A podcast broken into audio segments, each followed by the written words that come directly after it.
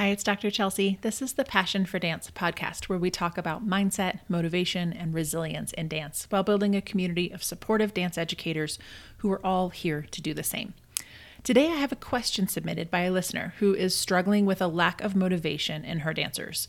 I hear this from a lot of teachers and coaches. So if you've ever felt like your dancers aren't giving 100% effort, like you know they have more in them, then listen in because I'm going to help you deal with the frustration of lazy dancers. This is what Emily had to say. Hey, Dr. Chelsea, this is Emily. Here's my question. I have a group of high schoolers on a studio dance team that just really don't want to work that hard. They love to dance and they love hanging out with each other, but whenever I give them critiques, they don't work very hard to make adjustments.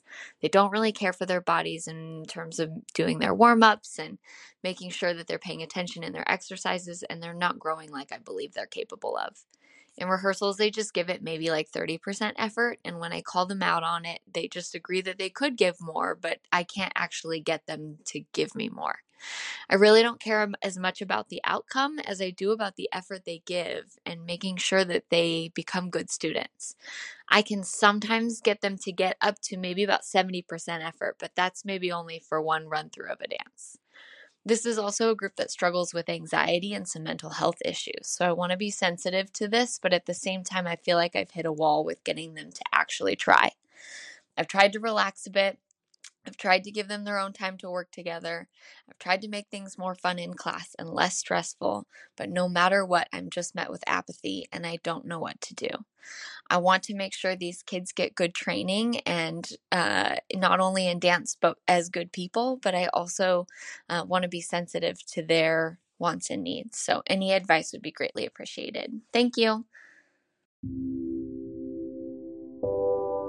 Welcome to the Passion for Dance podcast. I'm Dr. Chelsea, a former professional dancer and dance team coach turned sports psychologist. This podcast focuses on four main pillars motivation, resilience, mindset, and community. Each week, you'll learn actionable strategies, mindsets, and tips to teach your dancers more than good technique. This is a podcast where we can all make a lasting impact and share our passion for dance. Let's do this.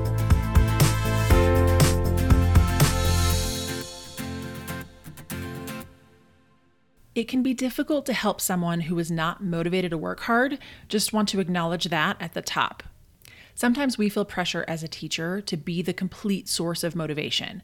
And yes, there are a few things you can try, but ultimately their motivation is not 100% your responsibility. That said, there are options, right? There are things you can do. So, motivation is a mental process that initiates or sometimes it sustains an athlete's behavior. But the important part I want to bring your attention to of that definition is that it's a mental process. It means it's going on inside someone else's thoughts, and what you see on the outside, their lazy dancing, may not truly reflect what's going on on the inside. We don't know what's going on in someone else's head, and it's easy to get frustrated with a lack of effort because we assume that the thoughts are that they don't care, and that may not be true. The first step here is to try to understand the reason behind their low motivation. It may not be what you think, and it may be only a few dancers who have brought down the mood for everyone else. Once you have a better understanding of the situation, you can try to provide practical support. And when I'm consulting with athletes, I see three main reasons that motivation drops fixed mindset, low autonomy, and fear of failure. Starting with fixed mindset, I've talked about it a lot on the show before, but if you're not familiar, go back to episode 18. There's a deep dive into it. But essentially, it's the belief that you have a fixed amount of talent as a dancer and effort won't really make a difference. It's when a dancer believes, oh, I'm not a turner, or I look silly doing hip hop. And they have this fundamental belief that they can't get much better even if they work hard, which then, of course, means they won't put in any effort. Helping dancers get past this fixed mindset isn't a quick fix. You are probably battling years of feedback that taught them this fixed mindset.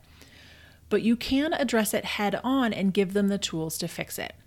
In the first place, just helping them identify that this is a fixed mindset and notice when it comes up is that great first step. Once they notice it, they can start to practice changing their mindset. For many dancers, they aren't even aware that their thought of, oh, I'm just not a good turner, is stopping them from putting in the full effort, which then, if you're not working hard at it, you won't get any better. And that just reinforces the thought, see, I'm not a good turner. So, just helping them be aware of that is a huge first step. As a coach, you can keep using growth mindset language like, I know this is hard, but I believe you're capable, so I set the bar high. Or something like, This is a challenge because I know you can do it. It will take time and that's okay, but keep working and you will see the growth. Again, you're probably trying to overcome years and years of feedback that has created this mindset, but you can use your language in class to help get around it and help them work through it. Another reason motivation is low can be a lack of autonomy. Now, based on what I heard in this particular question from Emily, I don't think that's the case here, but I want to mention it anyway in case it helps someone else in our community. Autonomy is a sense of control. When an athlete has a sense of autonomy, they have a belief that they have some control on their surroundings. It's essentially self government. And we know that when people feel in charge of their own experiences, they're going to feel more motivated. Just think about times in school, like if you got to pick the class, you usually are more motivated in that class than if you are assigned a gen education course.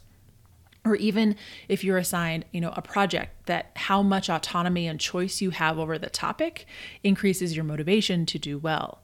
We see that broadly in our lives. If you have a sense of autonomy, you tend to be more motivated. So you want to make sure athletes are involved in decision making wherever appropriate. You want them to be setting their own goals and have choices during practice and rehearsals. For more on this, you can go all the way back to episode one. It explains the psychological basic needs. One of those is autonomy, and it'll help kind of walk through different things that you can do to increase autonomy for your dancers. Lastly, and what I think may be going on here with Emily's dancers, and again, it's what I see in a lot of athletes I talk to who appear apathetic. It's actually a fear of failure.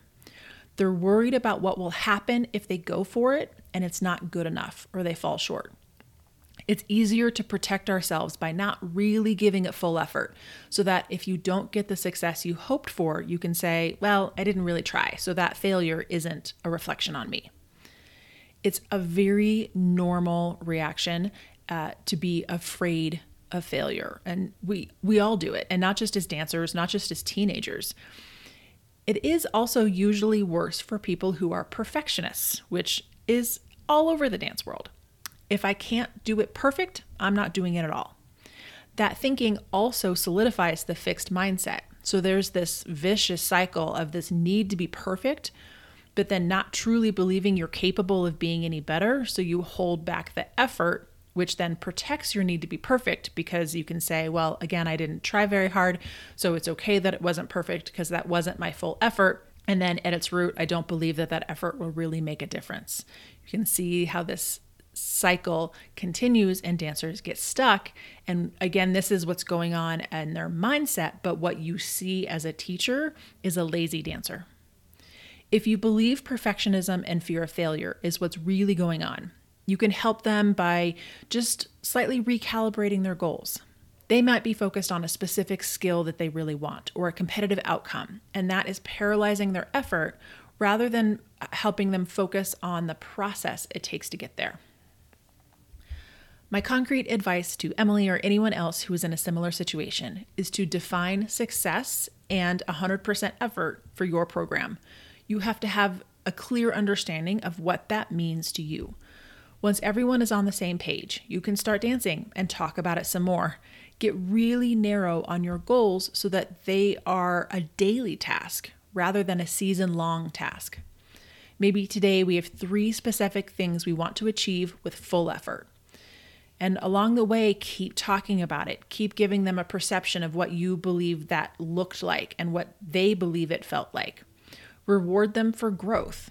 Even if they give 70% effort instead of 50%, it's growth and you want to reward the progress. No, 70% is not what you want, but it is growth. And you can celebrate the growth and then keep pushing. You want the goal in front of them to be challenging but doable and keep slowly pushing the envelope every day and rewarding the growth that you see. There is one other possibility here, and it could be that you have a group of dancers who have low internal motivation. They personally just really don't have an internal drive. Maybe they've never had to push themselves because parents, teachers, every other adult in their life has always offered extrinsic motivation and rewards or punishments, so they don't even know what they want. They're just used to going along with what the adults in their life have pushed. I am seeing that more and more, and we have dancers who just genuinely have never had to motivate themselves and they don't know how to do it. This is where working on that definition of success comes in, along with the coach who expresses that you believe they are capable of more. Help them see that, you know, I genuinely believe you are capable of more, but you have to believe it too. You may be the first one to really challenge your dancers and tell them that you believe they can do more and you're going to hold them to it. Keep the challenge and the praise narrow so that they experience small wins. Talk about the feeling of accomplishment you get after setting a goal and getting there. Help them reflect on what it feels like to really go for something. And then maybe you don't get it immediately that day, but you get it in a week or a month. Helping them actually process and reflect and notice, oh, that hard work really was worth it. When you're first getting started, ask them about a skill that they couldn't do six months ago that they can do now, right? Helping them notice of, oh, I did really have to work for that. And it is pretty cool that I can do that now. You know, helping them notice the hard work that went into the skills they have now. Finally, I really appreciate the part of Emily's question about protecting their mental health. I'm so glad you're thinking about that. And I simply want to point out to you that mental health and mental toughness are not the same thing.